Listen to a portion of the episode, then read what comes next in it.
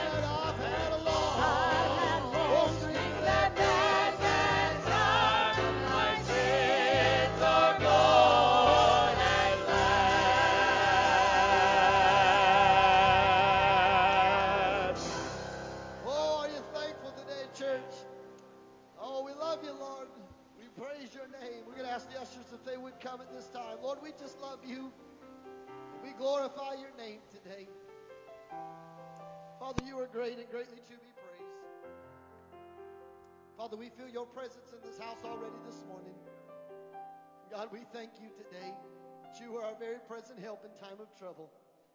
Father, I pray today that, Lord, everything we take in this offering today would be for the advancement of the kingdom of God. Father, we love you. Lord, I pray that every note that is played, song that is sung, message that is given would be, God, honoring and pleasing you. Someone would leave today changed, Lord, by the power of Jesus Christ. Father, we will give you all the praise and the glory and the honor that is due your name. The name of Jesus Christ, our Lord, we pray, and the people of God said, Amen. Amen. Amen. Will you come and greet one another in the Lord at this time? God bless you.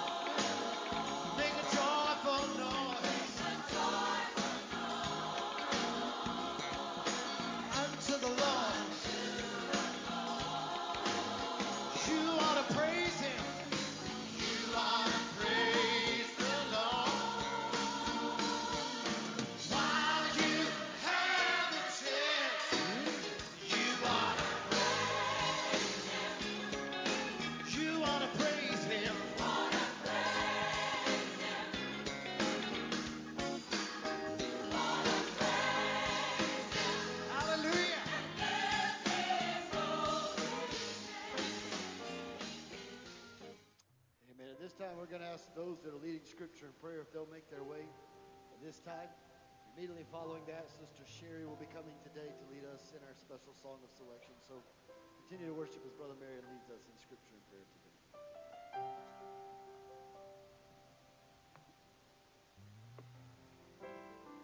Praise the Lord. Galatians chapter 3, looking at 26 through 29. For ye are all children of God by faith in Christ Jesus. For as many of you have seen, have been baptized into Christ, have put on Christ. There is neither Jew nor Greek, there is neither bond nor free, there is neither male or female, for you are all one in Christ Jesus. As if you be Christ, then are ye Abraham's seed and heirs according to the promise. We've been talking about the promise for the last couple of weeks in Sunday school, and um, I'm thankful to be a part of that. Amen.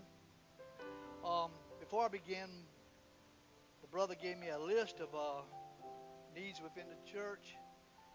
Uh, we need to continue to remember Sister Brenda, Sister Barnes, Sister Beulah, Sister Nina, and um, the King family with their little granddaughter.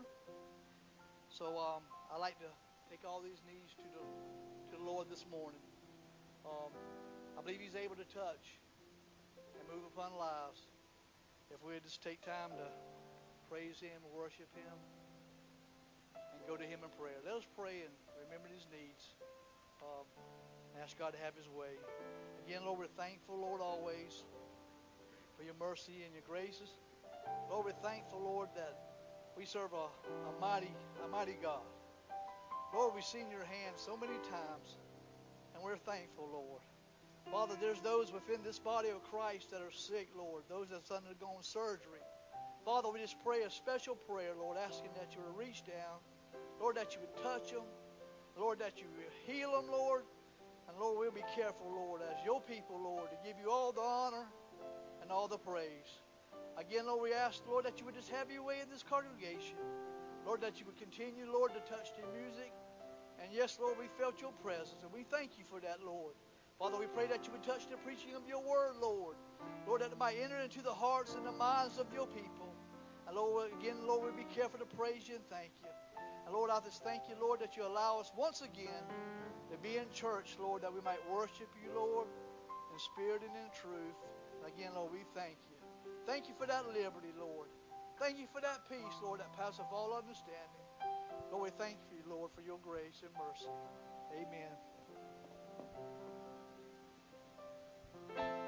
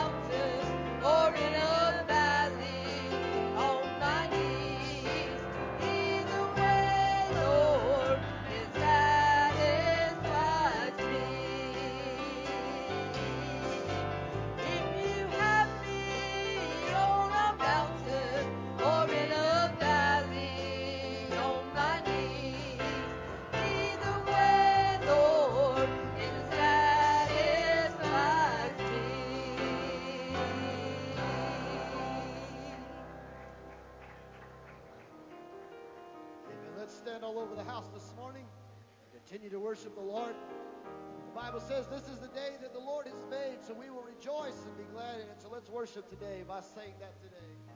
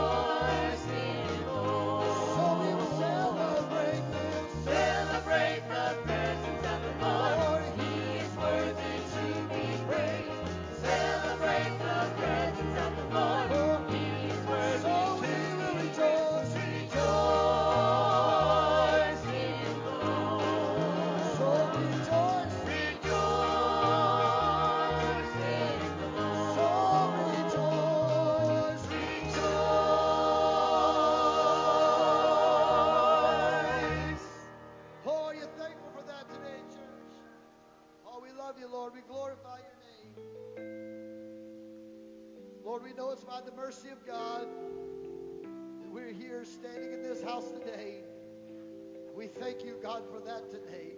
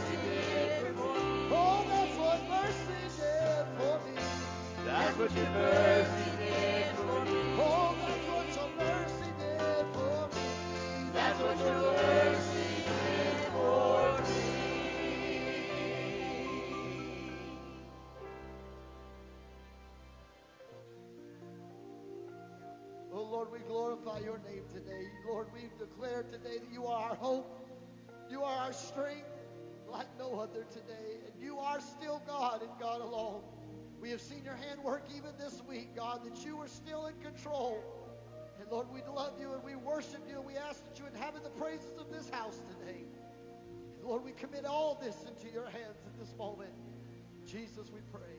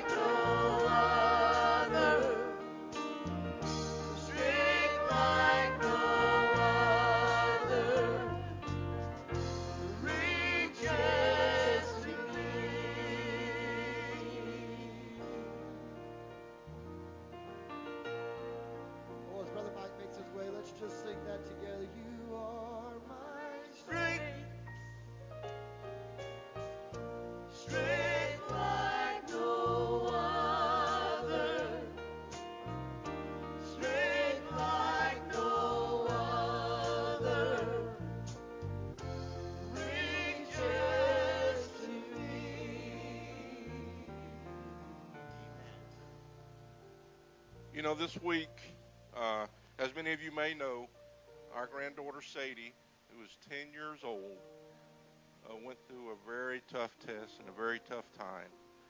But through a God that we serve, who is faithful, she is walk. She is already walk, not walking yet, but she's talking. She's moving. She's eating. So a little backstory, just real quick, on Sadie. Sadie's 10 years old. She has been brought up in church from the day she was born. She has spent a lot of time with me and Glenda coming here. And I remember the first time she went with us on a Wednesday night to hear Sister Melanie teach. Now, she didn't know Sister Melanie was going to be teaching, but we found out as soon as we got there that Sister Melanie Vaughn was going to be teaching that night. And Sister Melody was making her rounds, saying hello to everybody, giving out scripture, help me with this, read this, read that. I need you to read this. And she saw little Sadie there. At that time, she was nine years old. And she said, So what do you want to be, darling, when you grow up? And Sadie said, I want to be a neurosurgeon. And Sister Melanie said, Well, you go right ahead then. And we just moved on, you know. Didn't think anything about it. But little did we know, some months down the road, her life would be in the hands of a neurosurgeon. See, you don't understand how good God is. See, Thursday afternoon when I got home from work, we had been asking my daughter and her husband, you know, Jessica, Brad, Sadie's been complaining with headaches and neck aches and back aches, and they brushed it off to, well, it's her book bag. Well, she might have migraines. And we just, my wife just kept saying, Jessica, please, please just call the neurosurgeon or call the surgeon that she'd had eye surgery on a year ago for some optic nerve issues. She said, just please call that surgeon and see if we can set up an appointment. At least go get an MRI. And so reluctantly, they finally did that. You know how moms and dads are about getting their 40 year old children to do something. So finally, uh, Brad called, set up an appointment, and they said, yes, bring her in. This was Thursday afternoon at 1.30. Thursday afternoon at 4.30, 5 o'clock when I got home from work, we had got the word from Jessica that they had found a, a tumor on the back of Sadie's. It was at the bottom of her brainstem, right where the spinal cord connects to the brainstem. And they said they were going to keep her over that night, and they're going to have to drill a hole in her head to drain the fluid that had accumulated over the brain. And I'm sure Sister Brianna understands when you have fluid on your brain, you get massive headaches. And this was, was causing a lot of her headaches. And so they admitted her to the Children's Hospital down at MUSC Thursday night. They drilled the hole in her head, put a tube in it, and it, allowing the fluid to drain out. They said they'd have to do surgery immediately the next day, early that afternoon. They said the surgery would take anywhere between 8 to 10 hours, but let's lean more on the 10 hour side. It looked, the tumor looked big. But when they got in there, they found out that the tumor was bigger than what they thought. Before they went in, they did a whole body scan to make sure that the tumor had not spread down to her spinal cord and caused any type of injuries on that end. So that was a good sign. We knew right away that was good. God was already working. So, with that being said, they went ahead and started the procedure about 1 o'clock Friday afternoon. And as the day went by, it was probably the longest 8 to 10 hours we ever spent. Every two and a half hours, we'd get an update. And all they would tell us was, she's stable, everything's going good, we're going to proceed. Okay. So sometime between 6:30 and 7 o'clock that evening, maybe 7:30ish, the doctor showed up in the waiting room, and our daughter Jessica was like, "What are you doing here? You're supposed to be back during surgery." And they said, We're done. It was six and a half hours. The surgery was supposed to be 10. You have to understand how good God is. Because, see, that tumor that was on her base of her brainstem, the doctor said, this is a big doctor, he's about the size of Larry, six foot and some change, and some huge hands. And he made a fist, and he said, That tumor is about as big as my fist. And it said the tumor, now you're talking about a six year old or 10 year old child with a six centimeter tumor in her brain where her brain did not grow because of this tumor. And that tumor had grown for many years without us even knowing it. And so part of Sadie's brain hadn't even developed. So, with that being said,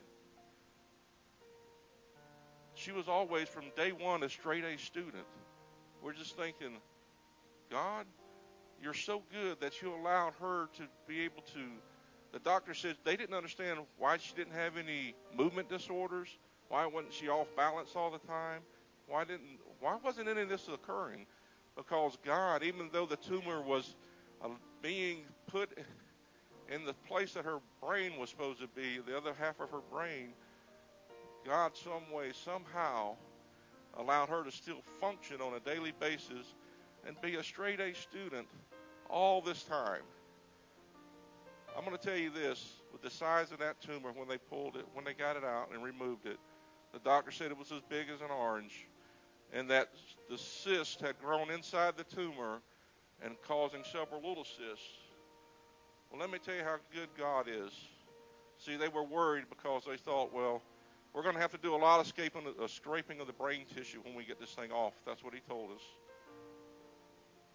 It's going to be a lot of long days, long nights for recovery. And they were concerned about her mobility, her speaking, her being able to remember things. This is how good God is, people. The cyst that was developed inside that tumor, the doctor said when he got in there to start his scraping procedure, he said the tumor just fell off in his hand. Just fell off in his hand. There was no scraping necessary to the brain, to the brain stems, anything. It just fell right off in his hand. Hence why he got out of surgery in six and a half hours verses 10. God is a good God. God is still in the healing business. And we give God all the honor and praise for what has taken place. We thank you for all your prayers. God, and we're just glad and we thank Him for everything that He's done and that everything He's going to do. See, Sadie, Saturday they had to take out the breathing tube. Saturday morning they were concerned that, you know, with her being out so so long that she was going to have difficulty breathing. But they took the tube out with no problem. She started breathing right away on her own. They did a few tests, squeezed my hand, move your arms, move your legs, you know, and asked her a couple questions. Things that they thought was going to take days to start to develop. And she said, they asked her, Do you know who this is? And they said, Yes, Mom. Who's that? That's Dad. And so you got to understand, they just were really super concerned about all this. Now she still has a long way to go. She's got to see the oncologist today or tomorrow. Make sure that they did take a little test of the tumor, as what they saw right away was benign. But they still had to send the big portion of that he got from the surgery goes to pathology. We'll know something a week later. But I'm telling you, God is still in the healing business. God, we thank you once again for all your prayers and everything that has been done for Sadie was through the grace of God. Thank you.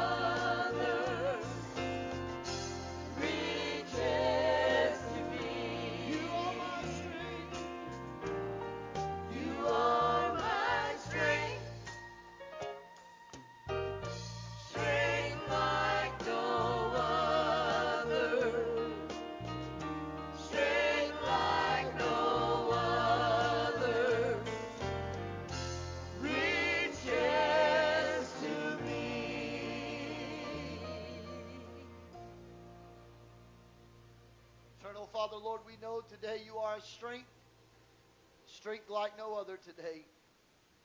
Father, you have heard today straight from the lips of a concerned grandfather and family of how you have been our strength. Strength like no other. You've been a very present help when we needed you most. You showed up on the scene when we needed you on the scene. You have once again proven, after time and time again throughout the course of history, but once again proved that you are still in control. And nothing catches you off guard, nothing catches you by surprise. When it's all said and done, you get still all of the credit and glory because it is you who made it come to pass. Yes, you may have used scans. Yes, you may have used different monikers, but at the end of the day, you were in the OR, and you were the one that caused that tumor and cyst to fall off. You were the one that told the surgeon where to go. You were the one directing the steps of a good man and woman are ordered of the Lord. Suffer the little children, for such is the kingdom of heaven. Your word tells us you direct our paths and our steps before you. So, Father, as we get ready here in just a moment to break the bread of life, I pray today, Lord, the Spirit of God that we have experienced this weekend with Sadie, the Spirit of God that we feel in this house today is the same God that will be with us. There are many others in this house. There are some that are at home. Their lives right now need God. There are people battling difficult pregnancies, broken marriages, dysfunctional families, sickness in their body, recovering from major surgery. There's a plethora of people that need the hand of God in their situation. But we've heard today from the testimony of our dear brother, we have heard today there's still a God in control. There's still a God who is able to do exceedingly and abundantly above that which we can think or comprehend.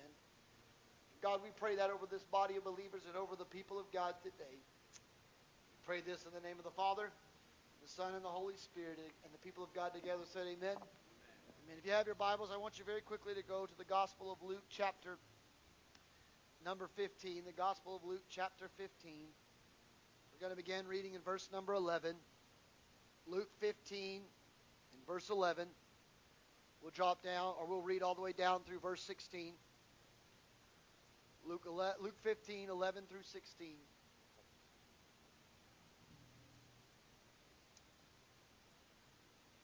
There was a certain man who had two sons. The youngest of them said to his father, Father, give me the portion of goods or my inheritance that falls to me. So the father divided the livelihood between his sons. Not too many days after that, the younger son gathered all together all that he had, and he journeyed into a far country. There he wasted all his possessions with prodigal living or riotous living. And when he had spent everything he owned, when he had wasted his life, when he had wasted his inheritance, when he had thrown it all away, about that time there came a severe famine in the land. He began to be in want. That's just how the devil works, church. He'll let you let you, he'll let you waste your life away, and then when you hit rock bottom, he'll make it even worse than rock bottom.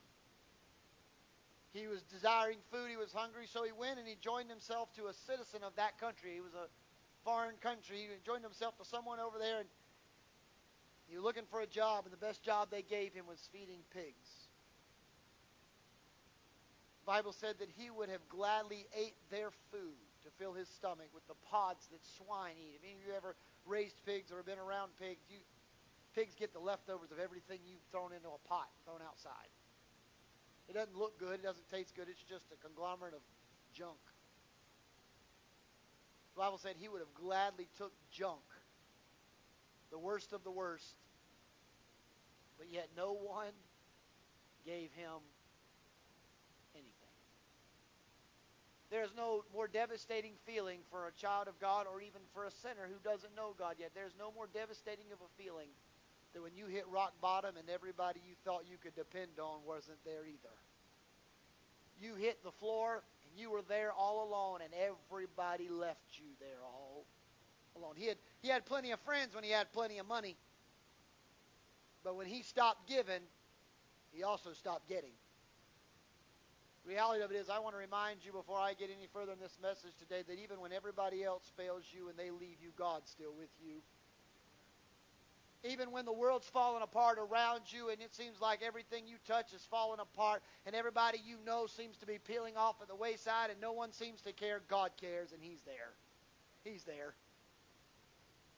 We've been on a series on inheritance, and we're going to continue that today. Let's pray. Eternal Father, I pray today you would bless the reading of your word, bless the ears to hear, bless the eyes to see, and the hearts to do. Let us not be hearers only, but doers of it there likewise. Hide me behind the cross that I may decree and declare what the word of the Lord said. I don't want to be seen, but I want you to be heard. And Father, I pray that everything we said and done will be for the advancement and the glory of the, and honor of the kingdom of God. We pray this in the name of the Father, Son, and the Holy Spirit. The people of God together said amen. Amen. You may be seated in the presence of the Lord. We have been on a journey with a current series called Inheritance. We have discovered the amazing links that people will go to get all, get their hands on their part, if you will, of the inheritance. We've talked about Tupperware dishes, meat forks, and all the things in between.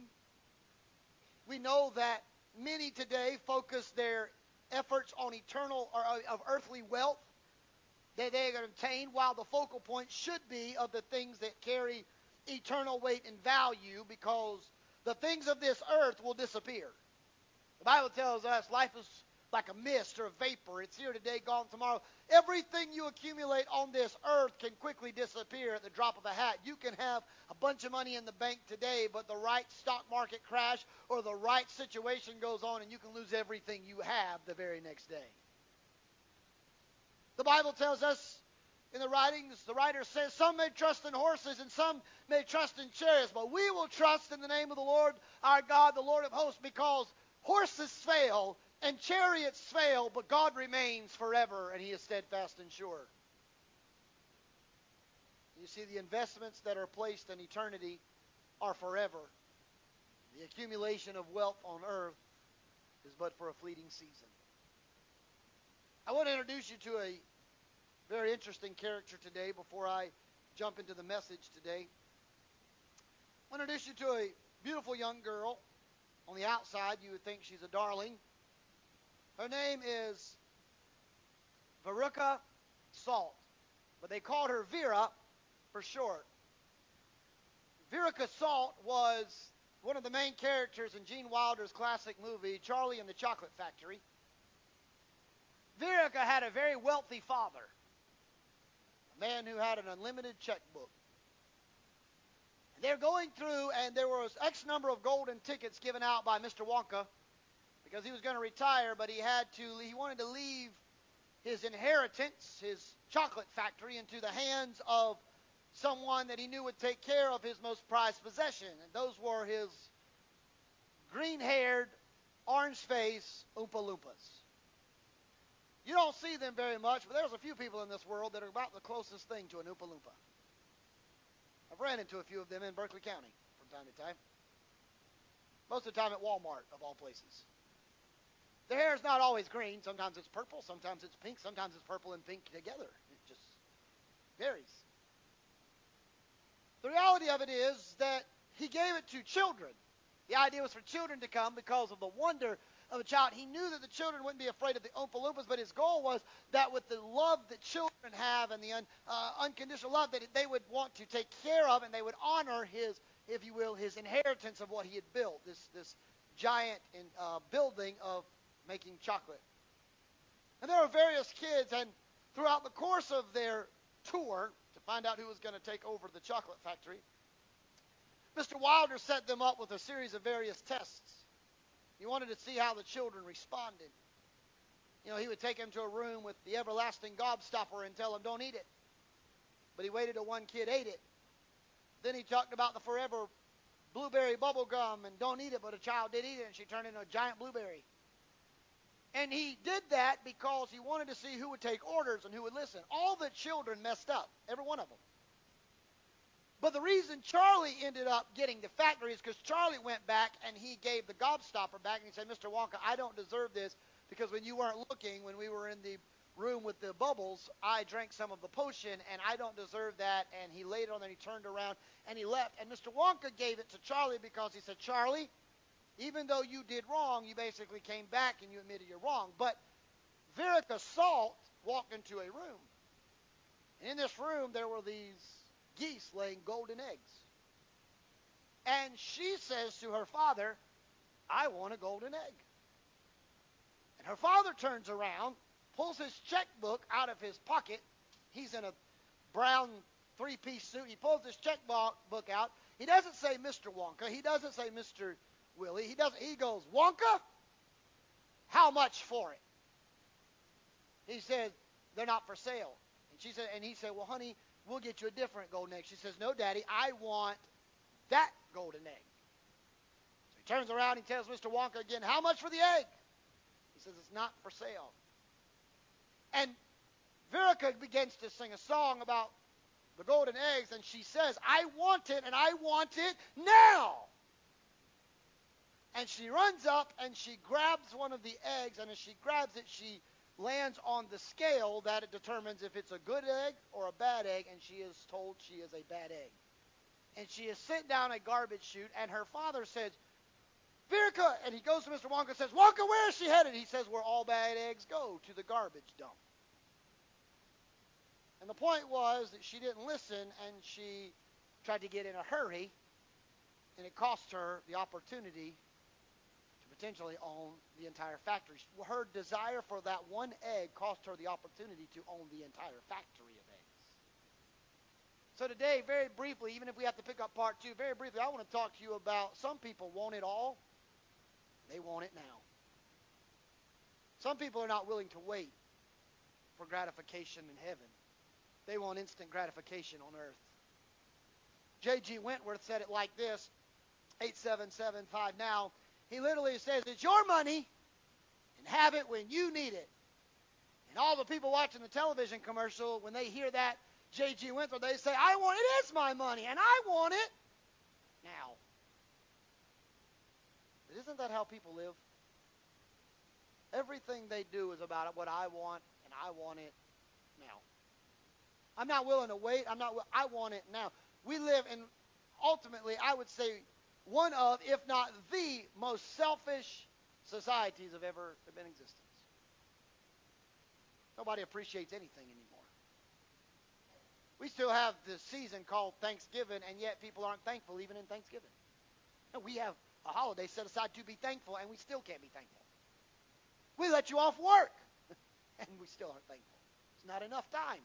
Well, they gave me two days for Thanksgiving. I wish they'd gave a week. We're not thankful. Oh, well, you know, I know we're having turkey and dressing, but I was really hoping y'all were going to have ham. We're not thankful. you hear it all the time. I wonder if she's going to make pecan pie.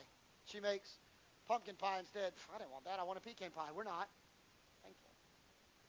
We live in a society of ungrateful, ungratitude. In this story which I read today, we find a family that is battling over what they believe is rightfully theirs. The family can be seen through the true colors they are painted in rather than rose colored glasses because this family, even though they were a tight knit group, they weren't always so close. In fact, this particular family that I read, father and two sons, have more in common with today's family than most people realize. A lot of people live their life today. They don't care. They, yeah, you hear the old adage, blood is thicker than water, but sometimes blood will attack blood. Sometimes blood won't speak to blood. Sometimes blood won't help blood. Hello.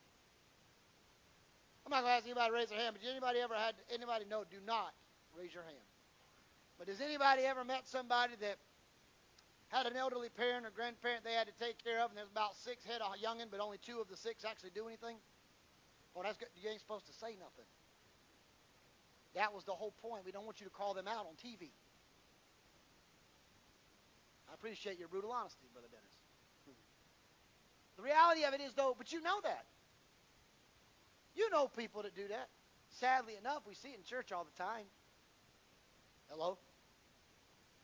Oh, you're to be quiet on me today. Okay. Because the statistics say that 80% of the work in church is done by 20% of the people. Where's the other people at? They ain't there. They're reaping the benefits, but they ain't there. They ain't coming to cleaning day. They're above cleaning. They got to clean their own house. They certainly ain't got time to clean God's house. Hello, preacher. They've got 51 other Saturdays to decorate their house, but you call a church work day and five people show up, but on Sunday morning 70 people show up. Something didn't add up in that. And if you do it during deer season or football season, you might as well know that number went down to, from five to three, because two of those are going to be at the football game or in a woods somewhere. I'm not saying you don't have time to go do that. My point is, we live in a society where not everybody pulls their own weight. The reality of it is, we live in a place where if we're not careful, our selfishness, our greed, our desire for more will drive wedges between us than bring us closer together. Not just from a blood perspective, but even from the family of God perspective. Look at what we see in this story. The first thing I want you to notice is there was a certain mindset. You have two brothers, both work in the family business. Both of them support daddy's initiative, if you will. Both of them are, are if you will, part of the family. They, daddy has built a, an empire. Daddy has built a, a family business, and you know it could be somebody that owns their own car lot, or it could be somebody that that owns their own construction company or cleaning. His daddy has built a business for them to be able to sustain, for them to be able to take care of their family. He was going to pass it down to them, kind of like Mr. Wonka with the chocolate factory. If he had kids, he would have passed it down to his kids, but he didn't, so he had to find another kid to pass it down to. This particular father had made provision for his children to be taken care of. In today's society, we would say any father or mother that was of any worth of salt, they would do everything they can to leave their children better off than the way they were left off when they took over the family business or the family inheritance because that's what we do. We try to leave our kids better than the way we, we they found us or that we found them in that time. That's our job. That's our job. That's what we do. This father had worked hard. He had built a family lucrative family business. Both of his sons didn't have to go out there and have to worry about an income. The income was out the back door. All they had to do was get up and go to work. It's already provided. And they didn't even have to go out and do the hard part. They got to be in the office, the air conditioning and the computer system just because their last name was the name of the business. They almost, if you will, you could say they were almost born with the silver spoon syndrome. They didn't have to worry about going to the bottom lowest tier. They didn't have to work the line with the rest of the peons down in the floor. They set up in the glass room looking out over the top. Never actually ran a manufactured line a day in their life, but yet they were over the people doing it because they had been to school and daddy owned the company. But for one of the sons, that wasn't good enough. It wasn't good enough that daddy provided everything for him. It wasn't good enough that daddy had set him up for success. It wasn't good enough. Now, I know I'm going to get in trouble, and I really apologize in advance, but I'm going to say it anyway, so forgive me later. But the reality is, we are, have teenagers today are that same way. Daddy can buy them a truck. Daddy can buy them a new gun. Daddy can buy them a new ride. Daddy can pay for all their lunches. Daddy and mama can pay for all their extracurricular activities, buy their prom tickets, buy their vehicles, buy their clothes, and yet their children still get mad because they want more because that's not enough. That's the society in which we live in. And don't think it's just sinners' kids. Most of them are church kids. Hello, preacher. They're ungrateful. Because we want more. We want more. The story centers around this nuclear family of father and two sons. The younger son one day has had enough. And he feels like this business takes on $1.5 million a year. Even at $1 million a year revenue, that means 500,000 should go to my brother, which means that should leave me 500,000. It's a lot of money. So one day he decided, why am I sitting here waiting for the old man to croak? Gonna live, why not live my best life now?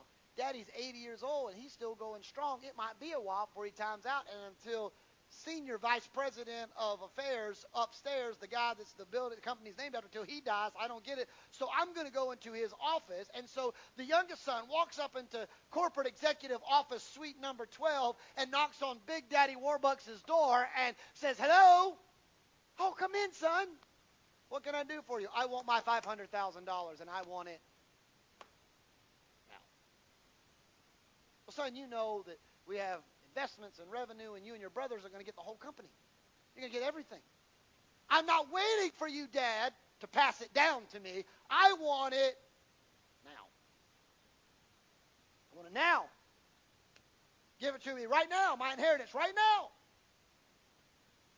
But isn't that what people do today? They're not willing to wait for anything. Some of you are going to leave this building today. And you're going to go eat at a restaurant because you didn't cook. Some of y'all forgot to turn the crock pot on this morning. Hello. Going to go to a restaurant. You're going to sit down. If that waitress or waiter isn't to you in about five minutes, you get antsy. You know why? Because you want her to be there right now. She comes by and takes your drink order. You get sweet tea and water. And it takes her a little bit longer. You know what begins to happen around the table? You hear conversations like this. Well, my God, how long does it take to pour a glass of tea? Lord, how far do they have to go to find the water? I sure hope they weren't getting out the tail race. Good Lord, how long does it take to find water in this place? You know what you're really saying? I want it now. You place your order, but it doesn't come out in 10 minutes, Brother Mike. You know what people start doing? We've been sitting here for 30 minutes. I mean, my Lord, how long is I mean, I know the place is busy, but my goodness, I ain't got all day to wait around. You know what you're saying? I want it we wouldn't be upset if they superseded our order in the queue and let us get it before everybody else in the restaurant. But I'm sure everybody else in the restaurant will be upset if their orders got put behind ours. Hello. That's good preaching if you aren't Church of God today. You all are going to need to repent because you're all feeling convicted, it seems like. It's a quiet bunch today. Because it's a mindset. We want it we want it now.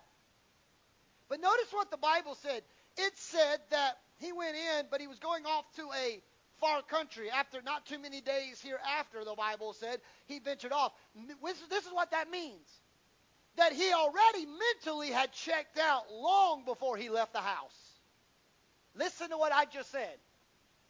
The son had mentally checked out a long time before he ever left the security and safety of the father's house. I'm telling you, there are churches all across this nation and maybe even in our house today that there are people that come to church, but they have mentally checked out of the Father's house a long time ago. They're still here, but they've mentally checked out a long time ago, and in not too dear future, they're going to find themselves in a foreign country of sin and isolation and desolation because they mentally checked out a long time ago from his house. They're still in his house, but they mentally checked out a long time ago. They stopped reading their word. They stopped praying. They stopped fasting. They stopped Bible study. They stopped attending church. They stopped attending prayer meetings. They stopped listening to gospel music in their car. They've checked out a long time ago. They come on Sunday morning and put on the facade and the face. But one day we look back and go, well, how did Sister so and so end up coming to church? But now she's out there doing God only knows what. Because she checked out long before she walked out the building. She checked out. She checked out. If you're not careful, you and I can do the same thing. The devil's that crafty. We mentally can check out before we even leave out. You see, we we know that God blesses his people. We know people are not even when God blesses them, they're not thankful. Brother Mike did such a wonderful and beautiful job this morning sharing the testimony of Sadie. We'll have to definitely pick up part two next week, and, and that's totally fine because I wanted him to have plenty of time. I told him, you know, you have plenty of time. I want people to hear how good God is. It doesn't matter how much I stand back here. You need to know God still does what he does. I can preach it all day long, but we need sometimes to be reminded he did it right now. We talk about I want it all, I want it now. We got something now. Just this week, we got a now moment. We had one this week, right now, in an OR. It happened right now. We had one. People, Brother Mike and his family certainly are not this way, but people in this world are not the same way. How many times has someone made a bargain with God? God, if you get me out of this, I'll start paying my tithes. God, if you get me out of this, I'll start going to church. God, if you get me out of this, I'll start supporting the things of the church. I'll start supporting the ministry. God, if you get me out, and God does it, guess who doesn't hold up to the end of the bargain? One who made the bargain with God. I have seen people beg, made bargains with God. God, if you give me this promotion at this job, I'll serve you. And down the road there, and their spouses split because their job took over instead of the things of God.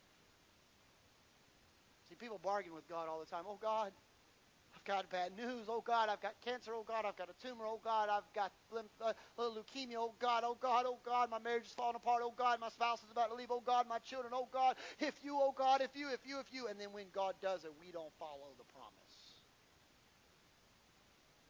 If everybody made good on the promises they've made God for the things God done for them, you'd see a drastic different change in the world we're living in and how much people are in church. Because a lot of people have made promises to God, but they never kept them. Never kept them. See, what you have to understand is that this story is symbolism, and we'll unpack this a little bit more in depth next week, but this story is all symbolism. The Father represents the Lord. There is safety, there is security, there is a place of comfort and rest in the Father's house. We sing songs, we have come into His and gathered in His to worship Him. Right? We're in His house. His house. There's something to be said about being in His house. There's something to be said about the safety and security of the Father's house. In my Father's house, there's a place for me. I'm a child of God. Yes, I am. We sing that. What do we say? There's safety in the Father's house. You know who the two brothers are? us. They represent Jesus as the loyal son to a certain degree.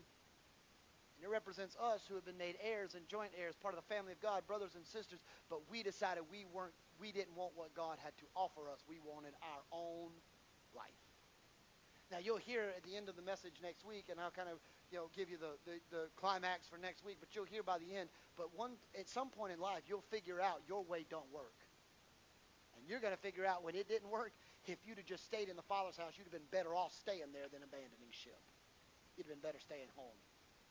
I'm not talking about physically. I'm talking about from the spiritual side. You'd have been better staying connected to God than venturing off from God.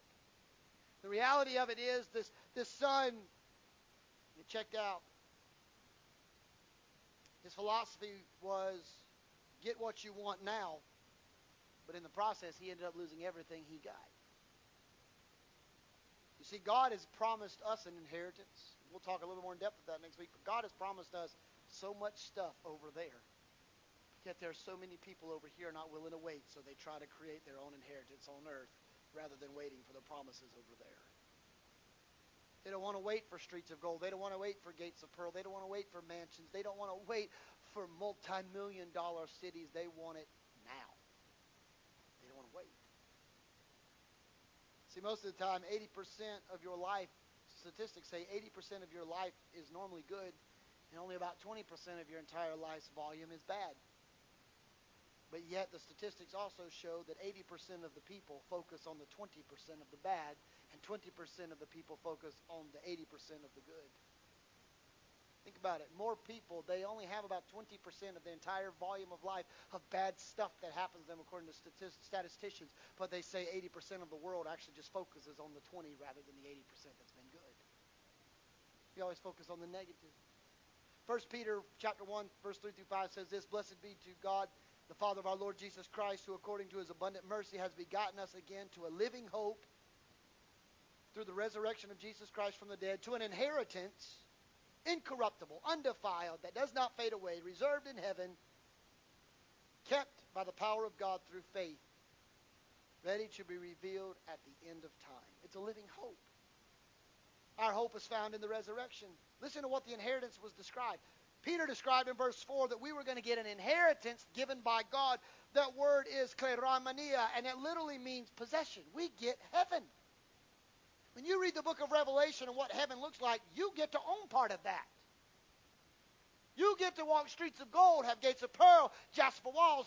You get to have rights to a city and a house you can't afford. You don't have enough money to buy that house. But you have the rights to it if you just follow the rules. Listen to how Peter described Miss Carol as you come. Listen to how Peter described the inheritance. He described it as incorruptible. What does that mean? It never goes away. Incorruptible means it lasts forever. Means when I go to heaven, there is no coming back. I get to stay. Look, some of you work public work. You love 5 o'clock if you work 9 to 5. If you work night shift, you love 7 o'clock the next morning. You know why? Because you're off. You know what you dread most? Knowing that you have to come back. you want to walk out and be done. My wife just the other day, she came home from work and she was watching some TikTok reel or something on her phone. I don't even know what she was watching. She had all this like looked sad, dejected face, and I said, "What's wrong?" And she said, "It must be nice." And I said, "What must be nice?" She said, "Not having to work." I said, "Yeah, that's what everybody has said from the course of history." She said, "I feel like I could get so much done if I didn't have to work." I said, "So does everybody else." I'm sure Brother Marion didn't have to go to the office. He could go hunt a whole lot more. He could fix a lot more projects if he didn't have to go to work. No, we all wish we didn't have to go. But, but Peter says that that inheritance Christ gives us is incorruptible, meaning it lasts forever. Nothing can take that one from you. The boss man can fire you. The job can play out. The spouse can leave you and the children can forsake you. But if you put your inheritance in heaven, nobody can take away the rights and deeds to what you have been given. Nobody can take your. The bank can foreclose on your house down here, but all of hell can't foreclose on your house over there.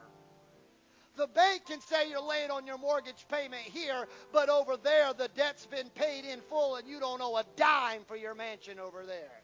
On this side of heaven, you may have to worry about stressing how to pay the light bill at Santee Cooper or Berkeley Electric, but over there, the Lamb of God will be the light in that city, and it never burns out, and nobody shuts the power off in the room. Down here, you might have to worry about the air conditioning going out. Over there, the Spirit of God, the Ruah, the breath of God, blows a wind like you've never experienced. It's always perfect atmosphere up there. See, the reality of it is nothing incorruptible means nothing can change it. It's forever. He goes on to say that that inheritance is undefiled. What does that mean? It never fades or it never tarnishes. How many of you have ever owned true sterling silver or something of silver? What happens if you don't polish it? It messes it up. Value ways. It's not, long, it's not that you can't still use it. You can still use the meat fork tarnished. But is it is it as valuable tarnished as it is when it's pure and clean? No. Still works, but it's not of the same value. Jesus didn't want to give you just something that worked. He wanted to give you something that never lost its value. When Jesus died, he didn't just give you a I'll build you a little cabin in glory. He wanted you to have something that nobody else could replicate. Something that never fades nor tarnishes. You go to the dealership today and you buy a brand new car. You drive out of that parking lot and you go to Parker's to your Chewy Club and get your free drink of the day and decide, I don't like how this is driving, and you go right back to the dealership and turn it back in, you're going to get top dollar. Nope. You know why? Because as soon as those tires left the pavement, guess what it did? Depreciated in value. In heaven, nothing depreciates in value. On the housing market down here, my house at 377 Decatur today might be worth $380,000, but in six months from now or a year from now, the market could crash and I might only can get 210 for it. But then the market could go back up, and six months down the road, it might be 410 for that same house. When I go to heaven, the market doesn't crash and it never loses its value. It always stays top dollar and nothing changes it. It's always going to be top dollar in heaven. Top dollar.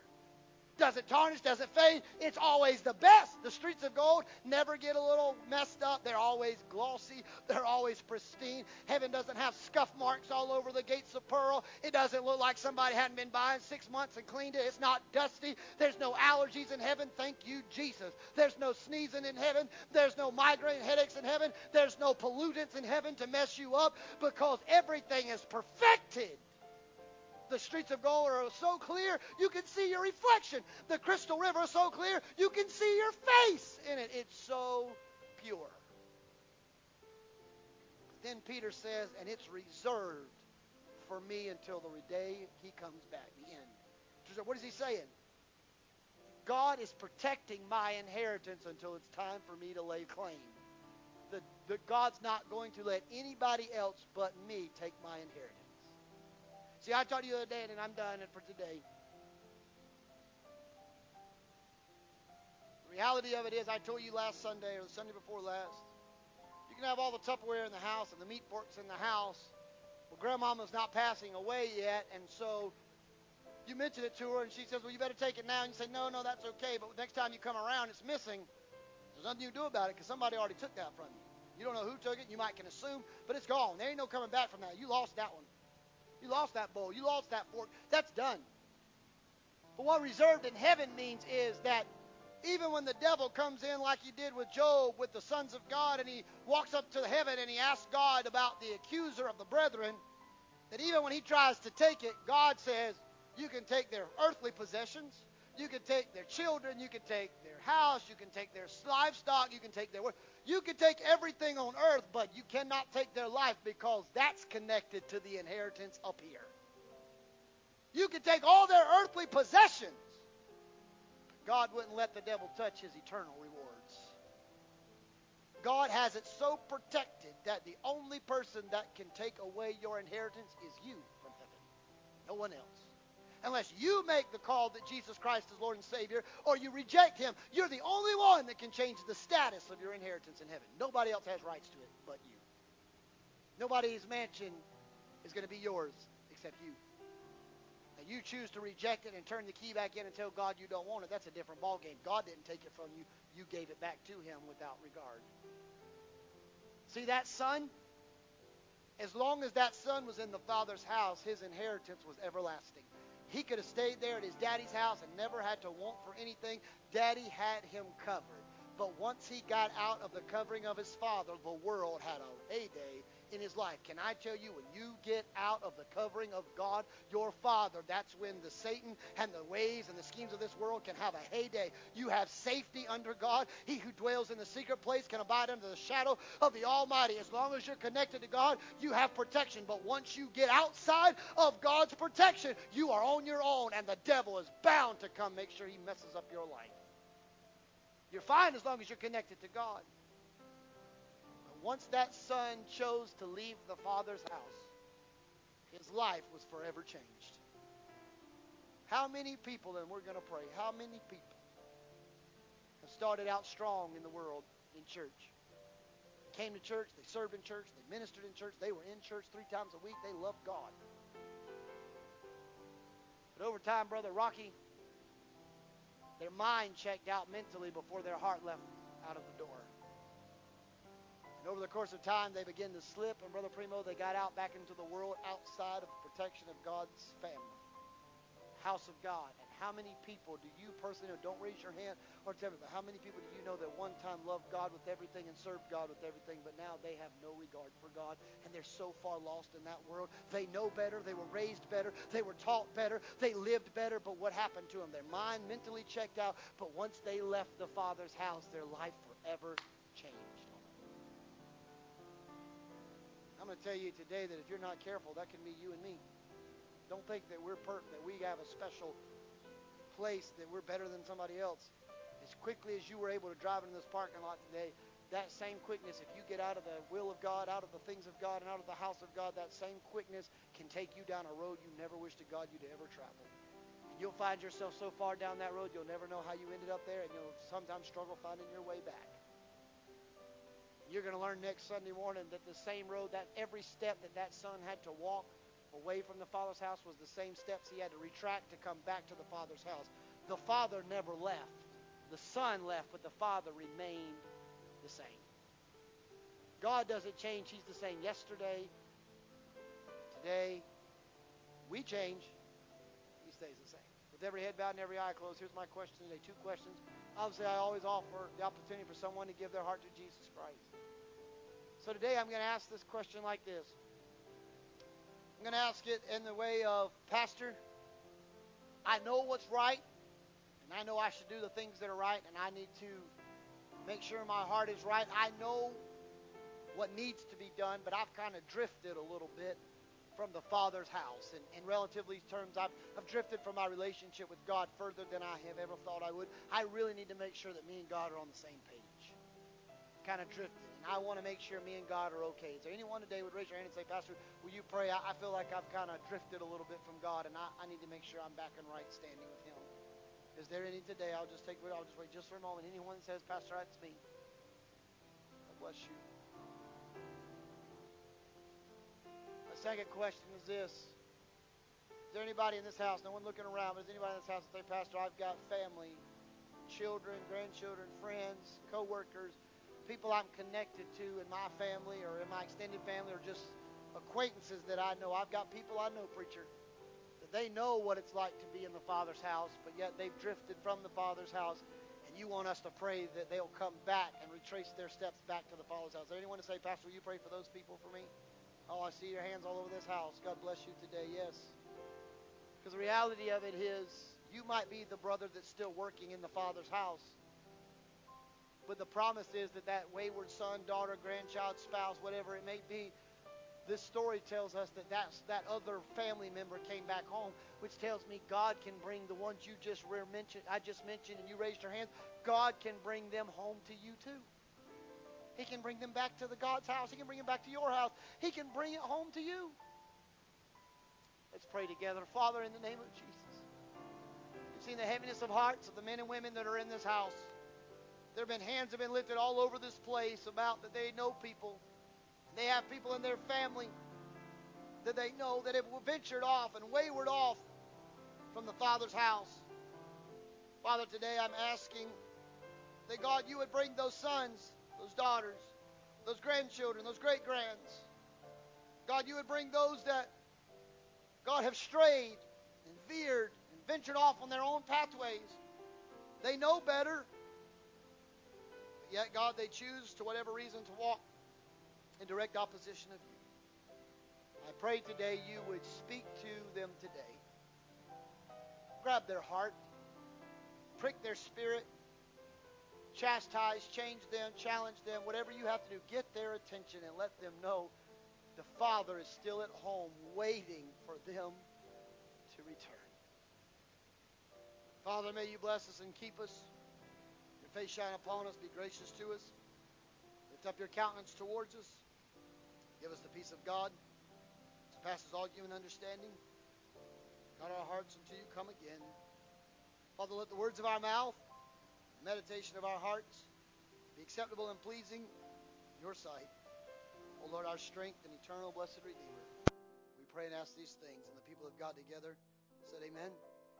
And I'm going to ask you to stand all over the house. We're going to have a benedictory prayer, but don't forget, right after service, about five minutes, let's turn around. We have a small business meeting. We just need to go over a report with you and give you some information. And so if you are a faithful attender,